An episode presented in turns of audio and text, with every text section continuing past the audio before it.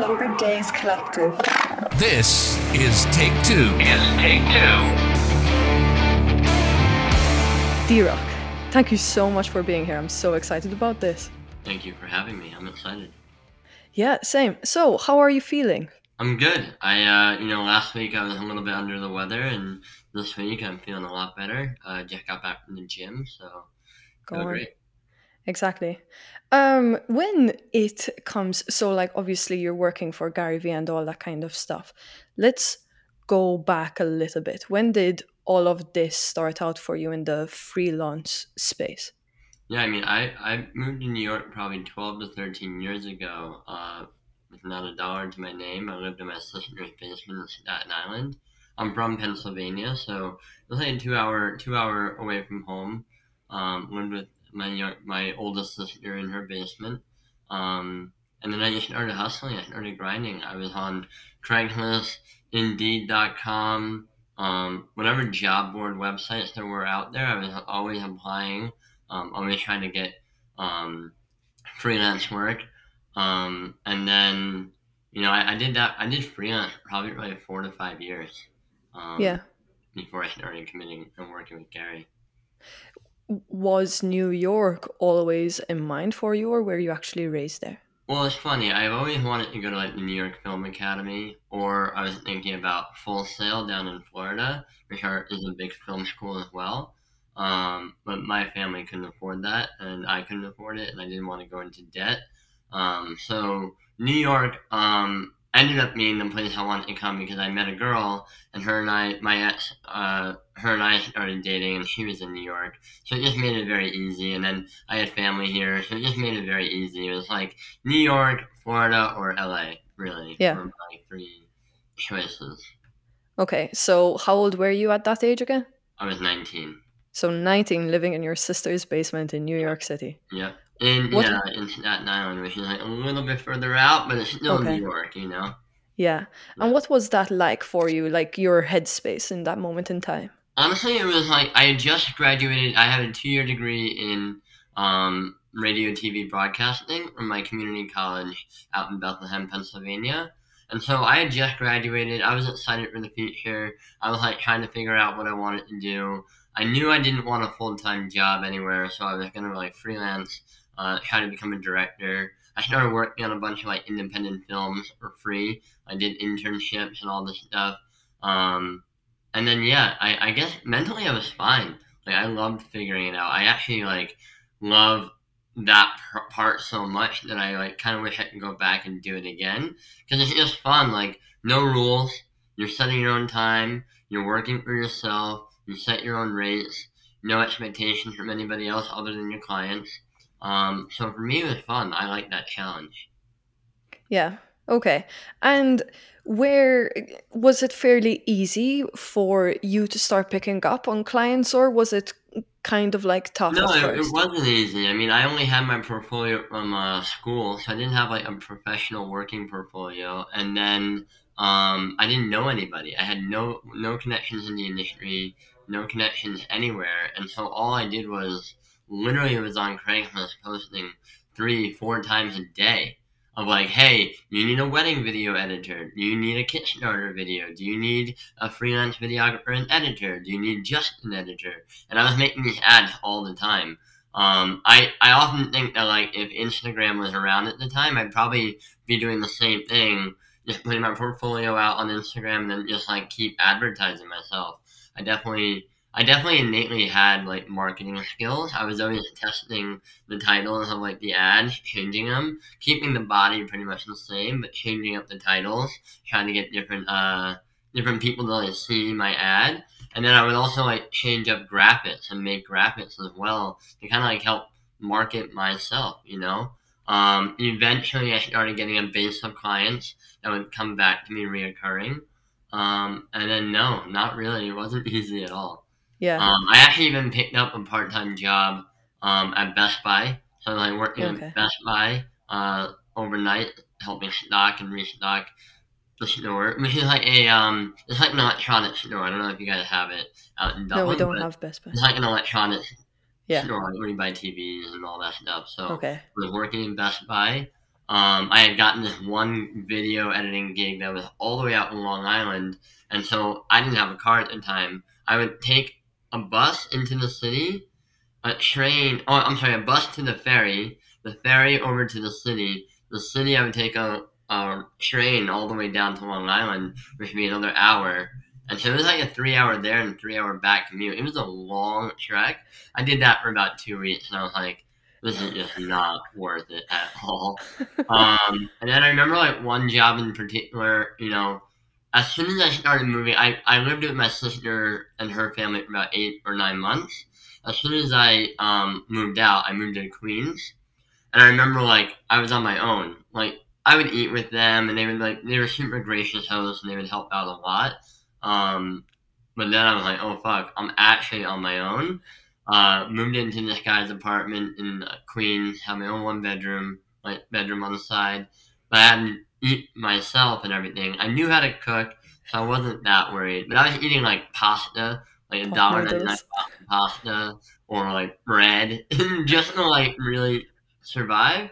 But then I remember this one gig. There, uh, there were a restaurant app coming up. They're like developing this restaurant app, and they offered, hey, if you make these quick one minute videos about each of these restaurants, we'll give you twenty dollars Okay. and a meal.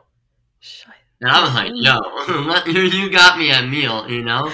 It was funny, like, even looking back at it, $20, no one does videos for $20 right now. But I was doing that back in the day just to kind of build up my portfolio, also get a decent meal, and then, like, grind on the side. Exactly. What what year is this exactly? It had to be, um, well, I was 19, so at 20, so it had to be 10 years ago, 11 years ago. 2012. So Yeah, 2012. something like that. Crazy, crazy. It's so weird when like you look back on time, like even just like 10 years ago, and where mm-hmm.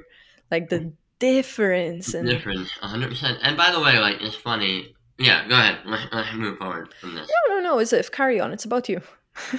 No, I'm just gonna say like that's the part I think a lot of people have a hard time dealing with and have a hard time measuring. Like time is, even though like life is short in a way, you have Mhm. one, so you want to maximize your time. Time itself is longer than we think. It So is. sometimes like just balancing that when you're like when you have big ambitions like mine where I want it to be a film director, I want it to like make awesome epic movies, we often rush and think we have to do it now. Where like the biggest takeaway I would say is like try to context right, you just said ten years ago, try to context where you are in your life and where you were ten years ago. Think about how much has happened in those last ten years. And then if you can, try to take yourself third eye and be like, yo, how can I map these next 10 years to like really maximize my time, but also have a good time living life and also like have a little bit more patience in the goals that you want to achieve. Mm-hmm. know? I see. And so let's say, like, you 10 years ago, right? Was your vision being a film director in Yeah, I, your I only 20s? wanted to work in film and movies and TV, and then what ended up happening was I started getting, I got a job as a production assistant and a PA on this film, A Case of You, which was a really fun experience. Like, I had never done that before, never worked on a film set before. Justin Long, he's this like actor. He was like that iMac guy. I don't know if you ever saw those like commercials. And he's in like a lot of rom coms, in New Girl once in a while. But he wrote and directed the whole thing and was acting in it as well. So that was a really fun experience. I got to meet him, got to know him, uh, got to like had to be up at like three thirty in the morning to be on set by four thirty. Like me worked 13, 14 hour days. What I ended up realizing, and then I started working on this other production, uh, Carrie Diaries, which is like sets in the city when she was younger. It was like the prequel. They tried to do the show. It, it was okay. But what I ended up watching was like a lot of times you had to be a PA and then just work your way up through the ranks. And a lot of the time, people that were working on these sets were not like passionate about it. So I was like, I think I want to go into like filmmaking from the other angle. I want to like build up my reel, build up myself as a director, and then get hired into a film versus like working up my way through the ranks that way. Because I just a didn't want to be around negative people, which there's a lot of negative people on sets, and then me, I just I didn't see myself working in film like that. You know, Yeah. I, I see myself working and being in a film or working and directing a film or creating my own vision and masterpiece. You know. Exactly. It's so strange, right? Because uh, I kind of speak about this with a few guests where right now with social media, right, we're seeing success happen overnight Every day. on Every a day. daily basis. Yeah. Yep. It's nearly as if that's the story that's being sold to us, where it's kind of Well, like, Listen, I think when you're watching it, different people at different context times in their life. bingo. You know, And, like you're you're watching, you're looking at it and you're like, oh, I wish I could have that, or I wish I could be there now. hmm That we're not being sold anything. People are just showing what they're doing, and we're having a bad time taking it. And wait, they've also did these things along the way to get to where they are. Yeah. You got You gotta like remove yourself from Instagram or TikTok, and you gotta just hustle and grind. You know, Yeah. Have you ever struggled with comparison? all the time, every day. Yeah. But also like, but again, like, to what, to who?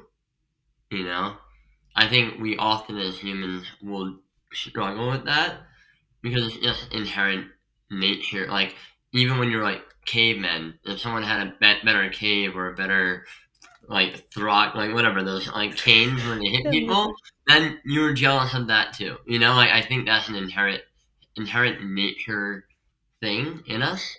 Um, but also like what I've learned to like realize is like literally everybody's life is so different. Every single context point. Me and my sisters, I have three sisters. We're all different. And same deal. Similar upbringing, similar, you know, Yeah. all different. Exactly. Same house, different. You know?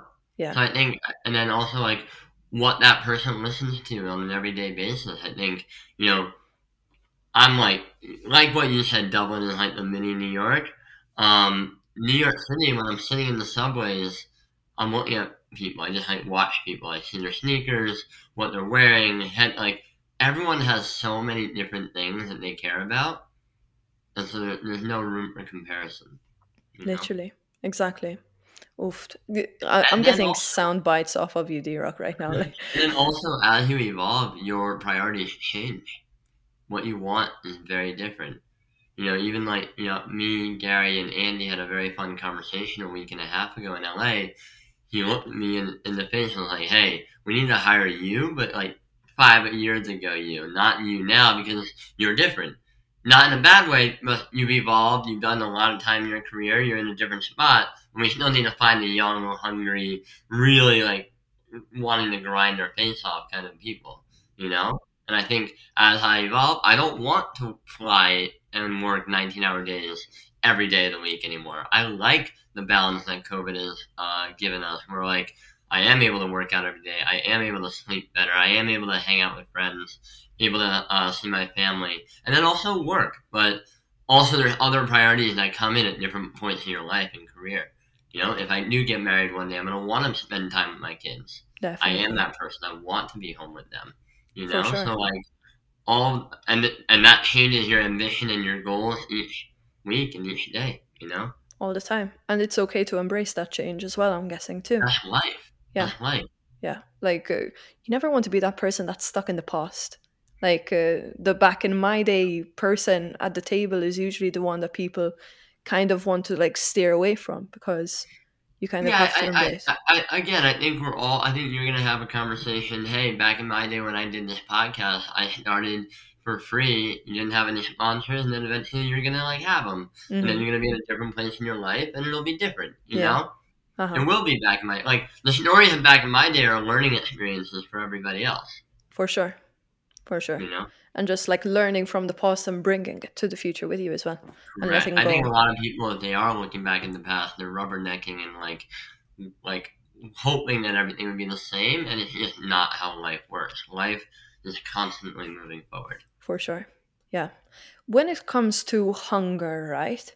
What do you think the main it's not even an issue, but what some people might tell you right now that hunger is kind of lacking, which could go back to the brief thing that we were talking about with just overnight success that people give up really quickly. Um, considering that you are surrounded by ridiculously successful people all the time. What would their like wisdom and your wisdom be on that? On comparing yourself to others' success, or Hunger or or the lack hunger. of hunger. Like yeah, listen. I think I don't think there's a lack of hunger. I think there's a lack of um, understanding what it really takes to get what you want. Oh, okay. I think like education of like, and that's why we put out work like videos about hard work. I think hard work is part of the equation. I made a, a film, a Gary Vee. That's my probably second or third Gary Vee film. Hard work and patience. I think you know. Hard work, man. Hard work is just something I knew all the time. At the age of thirteen, I started working with my dad in construction, building houses, uh, hardwood floors, um, from the age of 13 until now, I've always had a job. And so I've always worked. I've always had to work for what I wanted. And so for me, I channeled, hey, I'm doing construction right now at 13, 14, 15. Um, I hate this. This is not what I want to do. And so I always told myself, once I find the thing I want to do, I'm going to spend every goddamn minute on it, making it happen because I knew that I had to just. It's a choice, you know. At that point, you you have to decide that you want to work hard for the thing that you want. And I think yes, some people right now will put up one TikTok video, they'll get millions of followers, and they'll go batshit crazy, and then they have like a great platform to start. But honestly, like most of the time, those one hit wonders or those viral sensations are not long lasting their their careers are often usually up, maybe here, and then they plateau down, you know, because they don't understand the process and the work that it takes to get there. Before I even got to Gary, before I even started working with him, he did four years every day putting out a video show, a podcast, Wine Library TV. Monday through Friday, he put out a vlog every single day Hmm, on his own. That's a thousand episodes. it's crazy. Most people will quit after 40. And that's before I even get there. Yeah. You know, like or like the whole content team and like Team Gary and Vayner begin. This is a thousand episodes that he did to practice, and then people look at Gary today and they're like, we want a million followers on Instagram. Well, go make a thousand episodes. Go do something for three to five years straight, and then you might have the chance and the prayer to get to the next step. Yeah. So that's how I think about hard work. I think a lot of people just don't realize, again, with time and context, they don't know how to contextualize time. Is what I'm saying. For sure. They don't know. How, they don't know how long it actually takes to make something. Yeah, exactly. How it what would your response be to someone telling you it's easier said than done, D Rock? I've done it. I don't think there's. I don't think there's anything else to say. Like, and I, I don't think most successful people have not done the hard work. You know, people at the famous Vine and YouTube stars. They're pumping out content all the time. They're working on their craft all the time. You know, I don't think people are understanding how much work it takes. A to put yourself in front of a camera. B to tell a story. C to be consistent. D to be consistent. you know, like that's truly the the answer to easier said than done. Just like the people that done it can say it. Damn. It's true. Th- th- That's literally it. Eh? Um, it's kind of like how bad do you want it, and you yeah, and for me there was no other choice. Like right, like yes, you know, my ex girlfriend at the time, her aunt. I remember right before I started working with Gary, she was like, "You should go to business school. You should go to like learn, get like a degree in college." And I actually applied to two colleges. I had a tour um, of two colleges here, Hunter, and I forgot the other one. Um, where I was actually going to go back to college and try to get a degree in film or business or marketing. And then I remember, um, then I remember I started. I got the opportunity with Gary. And was like, not. I'm not going to college. No more. Exactly. It, it's amazing how life works as well. It yeah, just- and, I, and, you, and you know, it's funny. I, I say often hard work and serendipity yeah. play a role in your success, and I really believe in that. I love I love hard work because it just naturally feel like good for me. I'm cozy. If I'm like even like last year, I didn't really work as hard because my role was shifting. My job was to follow Gary around. We didn't do any of that, right? So my schedule, my work was a lot lighter, and I feel very uncomfortable. I even told Gary many times, I need more work. I need I need something like sink my teeth into and work on, um, because I knew that's what I I liked. You know. hmm Exactly. So your first project with Gary was free, correct? Well, yeah. So you know, it's funny. You'll you'll appreciate this. My buddy and I started a podcast called the Launching Creative Podcast, and it was to help educate freelancers and young creators to how to make money. I finally learned how to charge. I learned how to do like my bills. I knew how to do taxes. I knew how to do all the stuff that I needed to do as a freelancer. So my buddy and I, and he's a graphic artist, and he was also going through the same process. Uh, my buddy Nick, and him and I started a podcast and a blog. We started writing blogs on like how to like save money to do your taxes, how to like charge clients, and then we started interviewing a bunch of entrepreneurs and creatives. Um, and we had like I think 34 episodes at the time. And him and I, he was like, "Yo, there's this guy talking at Columbia University. We should go check him out." I go. This guy walks out in Nike jeans, and a sweater, and a hat. And he's like, "Yo, I just got off a red eye from London. Um, here to talk about my new book." And he gave a keynote, and it was Gary Vaynerchuk. And I was like, most of the people that we had interviewed were in suits or business attire. And I was like more like the sneakerhead and like the jean guy. Like this guy is like my flavor. Um, so that night went up to went on his YouTube, watched as much as I could. He had he had keynotes. He had like random one-off videos. He would film selfie or with uh, Nate in VaynerMedia, who now runs Empathy Wines. He would film videos back in the day for Gary. Even Andy, who runs VeeFriends now, occasionally filmed like an iPhone video. Um, and that's all I really had. And I'm a filmmaker, and I was like, yo, I could make a really Mm. cool like cool film, like cinematic and like energetic High and like quality. fun. yeah, like like kind of stuff I like. And then no response. I. And I emailed them, emailed them, emailed them, no response. Um, and this is where my hard work and serendipity story comes into play. I had made the most money I'd ever made freelancing one day. Um, and I'm ghetto. I carry the light, tripod, camera. hey, I'm like this, yeah, walking through the subways, like trying to like get through the turnstiles, and I can't get through. It's like the worst. I remember that's how I got to the job, and I was sweating, like wet. It was raining. I was like, "This is a disaster." Yeah. So I made the most money. I remember what I charged, and I was like, "You know what? Fuck it. I'm gonna take a cab." I never take a cab. Uh, I think I took one uh, a long time ago, for no reason. I don't remember. So we took a cab. I took a cab. I put all my stuff in. It's pouring rain out, and uh, I'm on Twitter scrolling. And Gary's like, "Hey, I'm trying out this app called Kik, K I K. This is a chatting Oh, app back yeah. in the day."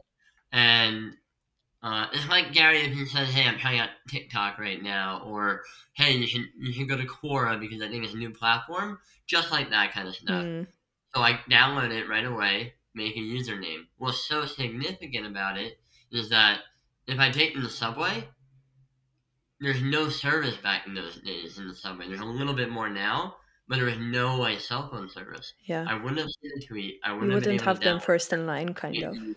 Yeah, Send him a message. Within minutes, he replies.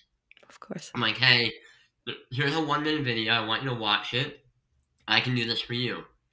He said, love it in let's go. And so that's when I got the opportunity to film the video. And I was like, yeah, of course I'll do it for free. You know? Um, did the video, followed him around for a day, like what I do now, kind of like just followed him around, had no plan for what the video was. He didn't want to wear a mic. Um, I didn't know what he was like. He was pretty hectic and kind of crazy. Um, he had given a keynote up in like up upstate New York that I went to, and on the way up to the keynote, how Gary writes his articles and stuff is he voice records into phone. That audio I was able to use to help tell the story of Clouds and Dirt, and that was my short film that I made for Gary, and that it just and then a month I made it for him. He loved it. He started tweeting out uh, individually to people. Like he never does that. Like individually, he would send it to like hey, Mark Cuban, you should watch this. Hey, Ted, you should watch this. Hey, you should watch this. Wow. And so then I started building an Excel sheet of like all the people you sent it to, and I started emailing them one off. Like, hey, I can do this for you. I can do this for you. I can do this for you. Shit. Got three jobs off of that Wow. um, within the month, and I started to like, hey, set them up. A month later, I'm in the middle of a 72 hour film festival, so it's like hour 50. I have not slept. You get the idea. Red eyes, yeah. You know, write, film, edit, everything in 72 hours. Now I can do that no no problem because I've done it a hundred times. I can imagine, yeah. But uh, I had never done that before, and I was like, you know what? Let me let me do this. So we did it. Hour 50 or 52. I hear ding ding ding. This is my email, and Gary's like, so dot dot dot. Do you want to come work for me? And then that was just the beginning of I never wanted to work for like anybody, Mhm, but I took a I took a leap of faith, and I really I'm really glad I did. Exactly. You know. So it was basically just one job that you did, like one gig, nearly. Yeah, one Gary. Yeah. Yeah, I want. I, that is something that um, a lot of people misconstrued about my story. like I wasn't working for free. Okay. But I offered, and a lot of people don't offer. Exactly. And that's something that probably, so the concept of working for free is very, very divided, probably right now as well, where it's kind of like there's one person that's like, oh no, everyone has rent to pay, that sort of stuff. And then on the other side, it's kind of like uh, plenty of successful I had rent, people worked for free. I had rent. Right? yeah, I had rent. Exactly. Again, again, a lot of people are so. When you work for free, you're in control. I'm writing a whole book about working for free. Um, so I'm currently in the process of writing it. When you work for free, you're in control. Hey, Gary, this is what I want to offer you. Can I? For free. Yeah. When I'm working on that project, it is because I decided to do it. That's it. I can do it on my time. Um, these are the expectations. A lot of people don't manage their own expectations. Yeah. They dive head first, and then they're like, "Wait a minute, I'm not getting paid for anything," and then like they think that like that's all their choice was. Mm.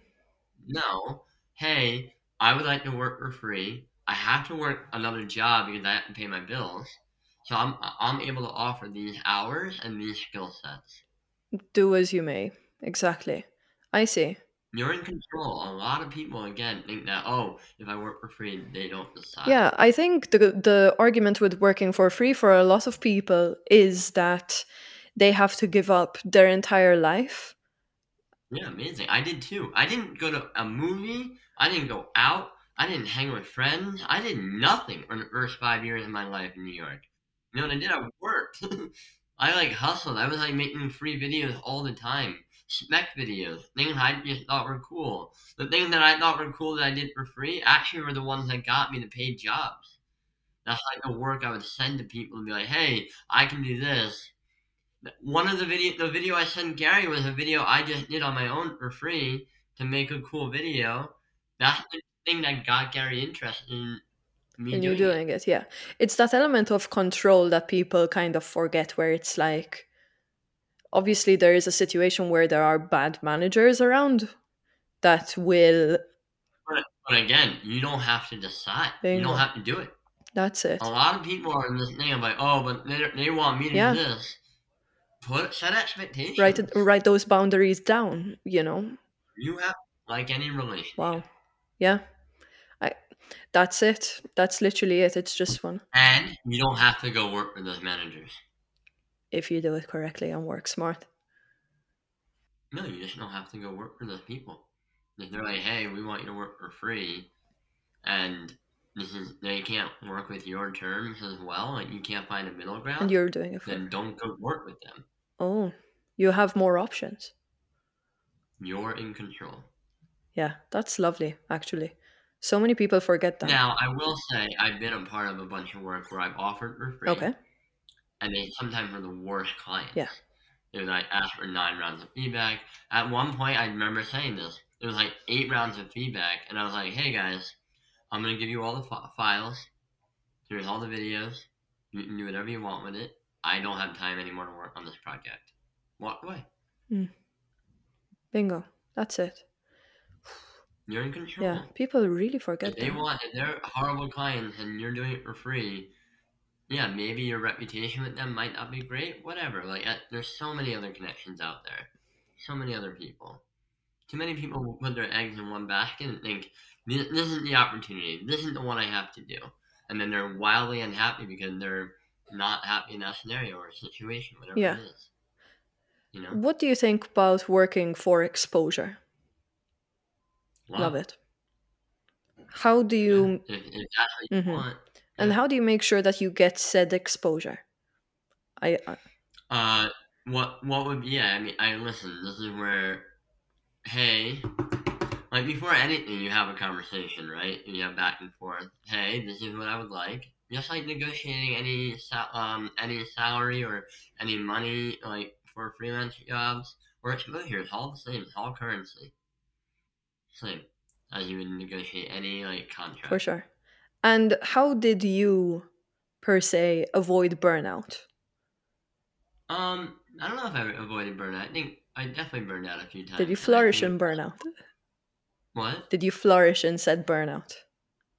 No, I, I just think that like burnout is a loose term, right? Like I think I was very tired a lot of the time. We worked 19 hour days a lot. We traveled all over the world. Even like recently, I just did a trip where like we flew to Dubai, we landed, we had dinner, we woke up at like six o'clock. We finished our dinner at like 1.32 a.m.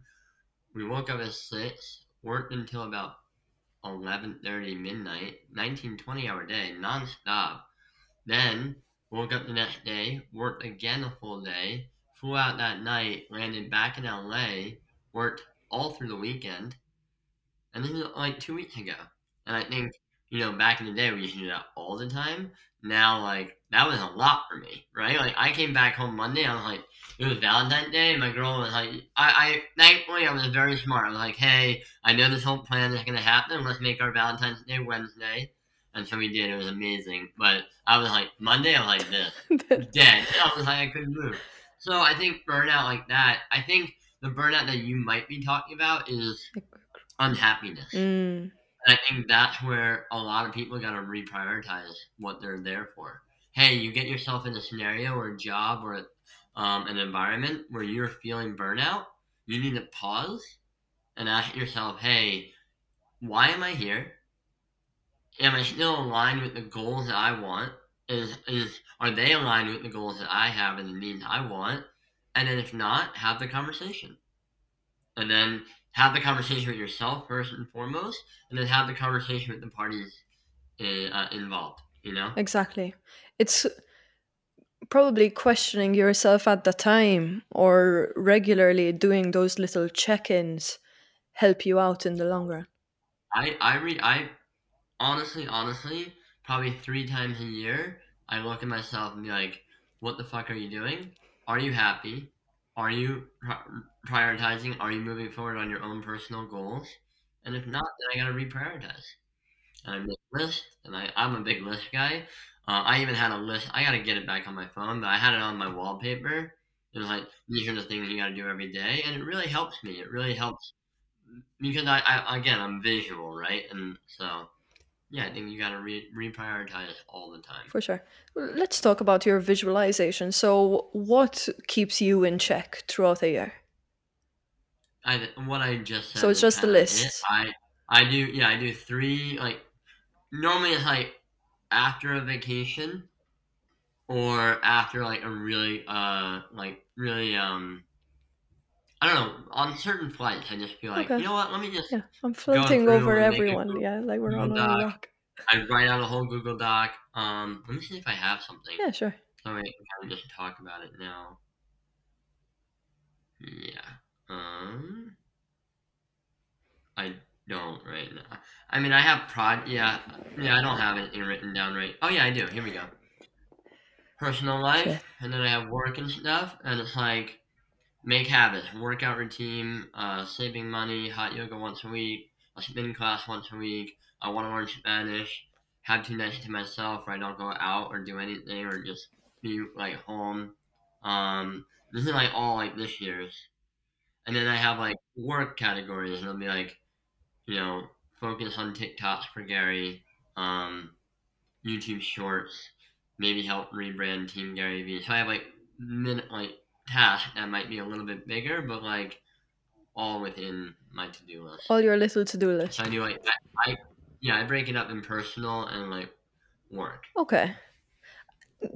When at what point in your career over the last decade did you kind of manage to separate your personal life from your work life? Because obviously, at the beginning of your career, especially if you're a freelancer, if you're I a have, creative, I have the exact I have the exact date. go on. It was like June fourth, twenty twenty. Okay, so that's a few months into the pandemic. Yeah, so well what ended up happening, I had a very strange pandemic. It was we it was like April uh, March seventeenth, my birthday. Oh. It was like right then it was like it was amazing. Uh, we it was actually a great birthday. Me and my buddy just had like three bottles of wine and crushed them all. We can't go outside, Uh, it's fine. he made yeah, he made pasta. It was great. We watched movies. It was awesome. Um, but then, uh, like a month, a week in, like we're like, okay, this feels like it's gonna be a little while. So we start working on Team Gary Vee content still. We're working, we're working. Three weeks goes by, and we get called into this big project called the All In Challenge. Uh, Michael Rubin, uh, who's the CEO of Fanatics and owner of the sports team, hired us to help raise money for people who were hungry throughout COVID. And so from April 15th until about June 5th, I worked Sunday through Saturday, 8 a.m. to 2 a.m. every single day. Um, we raised $65 million. We made a ton of videos. It was, a very good campaign, but I was working my head off. your ass off, Um, like. Yeah, ass off. Um, and so then after after that project, I was able to kind of like go outside a little bit, you know, take a break, walk, and that's when I started to like really implement my own personal priorities. Okay, so it was like that. It, it wasn't exactly a life. uh, There was a deadline to this project. Am I assuming correctly? Yeah, like Yeah. It, it, our responsibilities ended in, like In June, yeah, June-ish, okay. So then, like, we still worked on it, but it wasn't as like 8 a.m. to 2 a.m. every day, you know, Sunday to Saturday. It was more like, oh, you can have your weekends back, Monday through Friday, and it, then it became like 8 to 8, and then 8 to 4, like then less hours, you know, as time goes Mm-hmm. Yeah. on. What did you learn from those two months? Of the work of the All like in that challenge, yeah. type of work. Yeah, that type of work. Um, just scaling ourselves. You know, started off with five of us, and then it became like forty-five of us all working on this project. Um, and then it was cool to see like everybody being able to work remotely. I think that's been like one of the most beautiful things about COVID. Knock on wood for everything that bad has happened, but like I think the ability to be able to have more work-life balance. Like I remember before COVID, it was like you gotta do your laundry on the weekend. You gotta like you gotta like you know meal prep on like Sunday, and so like your whole weekend was like preparing yourself to be able to work all week efficiently. And so now I think, oh, I can pop off and do my laundry in the middle of the day because I have Zoom hangouts or I'm working from home. There's not that hour commute to work, an hour back. You know, I think perspective of work life balance in a way. You know, Exactly, for sure. I want to go back a little bit on the whole working for free because you you are writing a book about that. Yeah. With your um, writing experience so far, anyways, like all the knowledge that you're gathering right now, what is like the main finding or like the one thing that actually surprised you from researching on working for free? Initiative. Elaborate. Um, I think a lot of people want a lot of things, and they look and, and we're constantly in the feed of success, right? And you constantly see. You're always like, oh my god, there's this going on. There's this festival. I'm missing this. I'm doing this, and I think a lot of people just want that quicker, and so they try to find quick routes to get there. I believe in strategic working for free for exposure for um, someone that you want to be like, someone that you um, aspired. Even though, like, hey, I didn't want to be Gary, but I I liked him and his journey. I liked what he was doing, and and through that, I've learned how to become a pretty good marketer. Right, I've learned certain skills over time. Um, and I knew that he wanted to get into IP, which is intellectual property, help build out VeeFriends. These are all things I wanted to do. I've always wanted to like make the next Harry Potter or Hunger Games or uh, Legos. Like I've always wanted to be a part of that, and I found out very early on that Gary did too. Um, so that helped me stay there longer and work harder. And you know, even though we weren't working for free, we were getting like base salaries, like barely able to make it in New York kind of stuff. Um, and I think so. I think working for free, people need to take the initiative to get the opportunity, and then once they get the opportunity, they got to take the initiative in the opportunity to actually make it the thing that they need it to be and like deliver on it, right? Wow. And you're only going to learn, I'm guessing, once you throw yourself in there. Yeah, I, I, I don't know. How about this? What what's one of the biggest things that you're scared of for working about for free? I'm gonna flip it back on you. I've done it before, but I didn't Yeah. do it in an any educated way. So I got, uh, you kind of already said it. I just got like kicked off my ass when it came to bad managers, and I got stuck in a situation of just. Like, I like to commit. I I like to meet my deadlines. I am like one of those people where it's like, no, fucking get it done. But Yeah. then I was just being like taken for a ride. Um, How about this? What was the initial? Uh, how did you get yourself into that? free internship. For what company? For I mean, you don't have to name that, but like, what was the opportunity that they presented you? Free internship, Um, the Upwork. credit for school N- they gave you, or No, it was uh, free. Sorry, wait. Let me go back a little bit. Free internship, eight weeks, and it was with a potential employment that never happened, obviously, um, and promise like startup kind of thing. So promise the world and all these investors. Right? which failed. The startup didn't fail. I was like, it was probably the best. I, I'm one of those people where like I have to learn my lesson a good few times until um, I understand. Like I, red flags don't exist in my eyes. They're all fucking white. Yeah. Like I'm colorblind when it comes to this stuff. Yeah, you're optimistic. I'm very optimistic, unfortunately, and I believe in people. I I, I, I don't think I don't think I don't think again uh, all the things that you're saying are right. Optimism is good. Practical optimism is more good. yeah. I think that's where like as you are gonna get more experience, and that's the benefit of working for free. Mm, Listen, you there's a lot of things uh, right now. Gary says, "Hey, bro, like I love you. I can't film anymore. There's no role here or anymore. That would never happen. But hey, you're not you're not hired anymore. I would offer myself for free for four more people that I really want to work for. there you go. And I would try. To, I would try to like be like Kanye's other videographer. I would try to be Yeah, Drake's other definitely. videographer. I would try to be Jeff Bezos' other videographer. Just because, uh, for free, I would just go download any piece of content they had and make a, a mini doc. I spend that time like, hey, like I really want to do this for you. Let me have the opportunity. And obviously, might not be able to get those, but I would spend my time trying to aim really high, like that, because I think it's I think it's uh there is nothing better than getting an offer for free. Yeah, I, I really appreciate the education that you're giving over here because, like, these little nuggets of understanding listen, you're in control. Offer it on a project basis, aka don't be someone's bitch. Or or offer to be someone's bitch, but in the contract that you have, Yeah. say, hey, you guys are gonna promise me uh, a network of um, investors Yeah. or startup people. I need to see those like mid internship. I need to see the Oh. list. I see.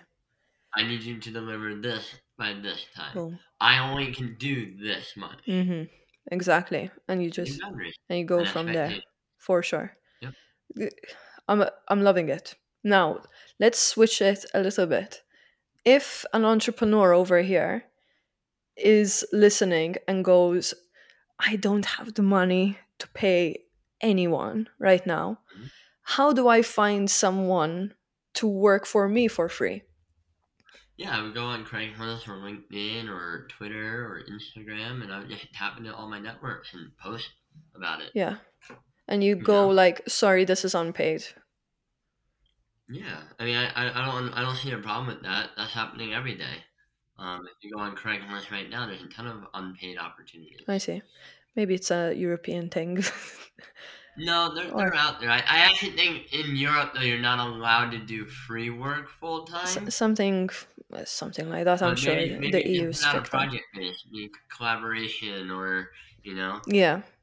And uh, I'm guessing then they offer whatever they can offer in terms of opportunities, hustle, that sort of thing. Unfortunately, it is one of those things where they, legally cannot. yeah, legally, but also I find it strange sometimes when really big companies go, we will pay said creative and exposure.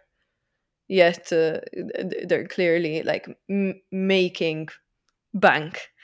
So Doesn't matter. It doesn't matter what they're doing. They're offering opportunity and experience, and it doesn't matter. You know, it. No matter how Gary makes a lot of money, doesn't mean he doesn't. He won't take free work. True. Exactly. Yeah. You know, I don't. I don't. There's no. There's no. Everyone can do whatever they want to do. hmm I'm trying to play devil's advocate over here with you. Like, I know, and, and, and but, I, but in the realistic world, like in real life talk, Yeah. they can offer whatever they want, and they can ask for whatever they want. it's kind of like, you don't have yeah, again. You, the person on the other end, doesn't have to go there or work for them. You're in control. yeah, It's a big, it's a big. It's, it's accountability. Gary talks about it a lot. Being accountable to yourself. Hey, why would I go? Why would I spend any of my time trying to understand why that company would offer a free in it for exposure when they're legally allowed to do whatever the fuck they want to do? There's just I don't have enough time in the day to worry about why they're doing that versus just going to try to find the other nine billion other opportunities. I see. You know? Yeah. Wow. No, that is There's true. just not enough time in the day to like care. yeah, so uh, probably a lot of people do have a quite a chunk of time to get lost into that narrative. Unfortunately, where oh, people do it. People do it every day. They complain about why is it snowing, or why is it why is why isn't it truck late? They always people always find a way to complain. how, how did you were you always like snapped out of it? Uh, no, I I definitely like through my process over the years have learned that. I I um I grew up uh again from a very like we we did we my family was okay. We're not like poor. We had a house. We my mom and dad worked. Um, my mom didn't work. My dad worked. My mom homeschooled us. So she always instilled like positive virtues. Um, and like I remember like I had like these posters and like a lion and it had like courage and like an elephant that had like empathy or something like that. It was like I, I was always around these things. Um, and then you know I would always listen to motivational things. I always wanted to write, so like, I was always writing things. Like I was always more that person, anyways. But I remember this one, I this one moment that I'll tell you because it kind of ties into everything. I watched this one video on YouTube. It was a mashup of Will Smith talking about success, and it was like nine nine rules of success by Will Smith. It was some fan vi- video. Someone had taken like nine different interviews, put it together. Um, I found that video when I was like 16 or 15, and I watched it every single day for, for probably a year, and then I would occasionally pick it up once in a while, just like as motivation. Um, that video changed my life. That video was like the thing that was like, oh, I want, I, I can do this. I have. He has one quote, you know, like, you know, if we get on the treadmill together, I'm gonna get on, I'm gonna stay on the treadmill, or and or you're gonna die. I mean, I'm gonna die. Like, and just like his work ethic and his belief of work inspired me to work hard. And I think I just looked up to him always, and I loved his movies. I always wanted to make a, mo- a movie like Seven Pounds or Pursuit of Happiness. Those are like my, some of my favorite movies. Um, so like he always like had that motivational thing to me.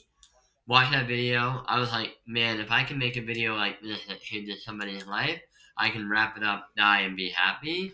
At this point, I made thousands of those videos, and I'm pumped because I think again, like for me, I'm truly happy. If I die tomorrow, I left my impact on this world. Um, but I think that I think what was the original question? Oh, um, were you always um like a Oh, yeah. I think yes, I think I always took a lot of those positive things. But even now, even now, like I would film and edit Gary's videos, right? And so I'm hearing it all the You time. are, yeah. I'm constantly listening to it, constantly auditing myself. I definitely think I judge myself a little bit too much, and so I'm teetering that line over the last two years. I've been working on that. Um, but yeah, just constantly working on it. I think, like anything, like this year is like my first real healthier in the gym. Like I'm really like accomplishing things, and I really want. Like I'm seeing stuff, and I'm like, yes. Um, but this is like the first time where I've like really been able to be consistent and regimented and like focused on it. And I think the same for your mentality. Your mentality, you have to constantly work on it. You know, some people are blessed when they don't think a lot about things or like they don't overjudge themselves, but a lot of people they need to put in time to like work on their mental, you know? And it's okay. And you're seeing starting to see more conversations of mental health. You know, a lot more of this stuff is coming out just because education is becoming easier. There's a thousand podcasts on it. There's apps on it. There's like art- articles, essays, videos. You just gotta spend time and work on it and prioritize it. for sure. And if someone wants to create that life worth living, where can they start? Like, what is your recommendation to them? Listen, I I'm, I'm gonna go back. I've seen I've met so many people like throughout wor- the world. I've seen I've seen homeless people in Africa being happy as hell, and they they have a life worth living. You know, I think everyone had like break it down a little bit. Everyone has a life worth living. I think most yeah again everyone has a life worth living, but I think most people don't recognize that they have one life. And I think understanding that, pers- having perspective, like if you're in a really bad place, like mentally, or you're like not pumped about where you are, or just like you need something different, I would I would challenge you to go travel and, and go see the other parts of the world that are less fortunate than yours, and then when you come home and you have water that pours out of your tap and it's clean enough to drink, you tell me how to have a life worth living because it is I can't complain about stuff. You know? Water is we have water I'm sure you have water, you just go and get water out of your tap. A lot eight billion eight million people don't. Yeah, You know? exactly. A lot of people that don't have clean water. And like if you really go look at living situations that are like not I have four walls, I have like conditioning and heating and clothes and it's we're super on we don't have a good perspective. For sure. Yeah. know? It's one of those things where someone always has it worse off than you. And people might be But understanding Yeah. where you rank in the world is a big it, for me it impacted me when we went we went to Africa for Pencils of Promise with Gary and he's on the board. Um, Pencils of Promise is like a, a donation thing where they help build schools in Africa. So we went on a trip for like a week and it's just you can't it, it, you can't help but get your mind fucked when a kid is literally smiling in your face and they have nothing but dirt. And it's like, you know, like I, I, I stand next to a girl who will yell at a barista because they don't have oat milk. And it's like, are you kidding me? Like, you, you know, it's just that. And I think, again, that's why I get along with Gary so much. We will sit on the airplane, air, airport floors. We will be dirt of dirt. We don't care about the things that, like, come along with the journey. And I think that it's cool to find someone like that, you know. Um, Another thing, a big thing that we didn't address at all, really auditing who you're hanging out with and what you're spending and who you're spending your time with. I, for me, I've been I experiment on myself. I again, I'm listening to Gary all the time, so I'm like constantly like auditing myself as well. And the big one for me was I've always been a part of like if this person's not giving me good energy, I'm out. I just separate myself. They're just there's friends from high school, friends from college, just no longer or friends from two years ago that I met that I'm like don't need to spend as much more time with that person because of where their mindset's at. They don't want to change. They're just gonna be negative, you know? Yeah, literally. Really just spend time on like auditing your circle of like who you listen to is a very, very big deal. For sure. Uh, I've gotten picked on so many times for like people like to say that I can be quite cold because I am like that. I'm just like if you're not helping me out, just out. Like, um, Yep. but it it was so interesting. I'll ask this question to you because I know that people will be listening to this, but along my podcasting journey that has been very short, I've uh, grown so much already. How does someone create that circle of solid people around them? Yeah, I, I listen, like I, I finally have that circle. Like I'm really pumped, but it really came together in the last year.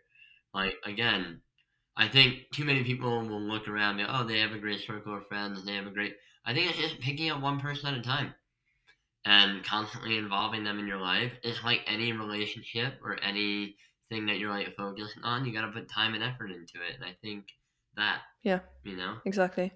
time and effort and energy and intent. Yeah. And uh, look, like loneliness in your 20s can be a thing. Like, Oh my god! in, again, I'm 30 now. yeah, Again, my my friend circle is tight now. I'm 30. I'm about to be 31 in a week or two. Um, so like, it's now starting. But again, people have a hard time contesting time. 31. I have 70 more years. You know, like there's now I have friends that I'm gonna like really build with in a positive way. People will stick with negative people for four or five years, not really realizing what that's doing with their life. You know, constantly being around negativity or people that like will naysay or like complain or be gossip about other people. Put that in your head too, and then you start to become that person. for sure. You know. And it happens very quickly. I think loneliness in your twenties is fine. Spend that time working on yourself.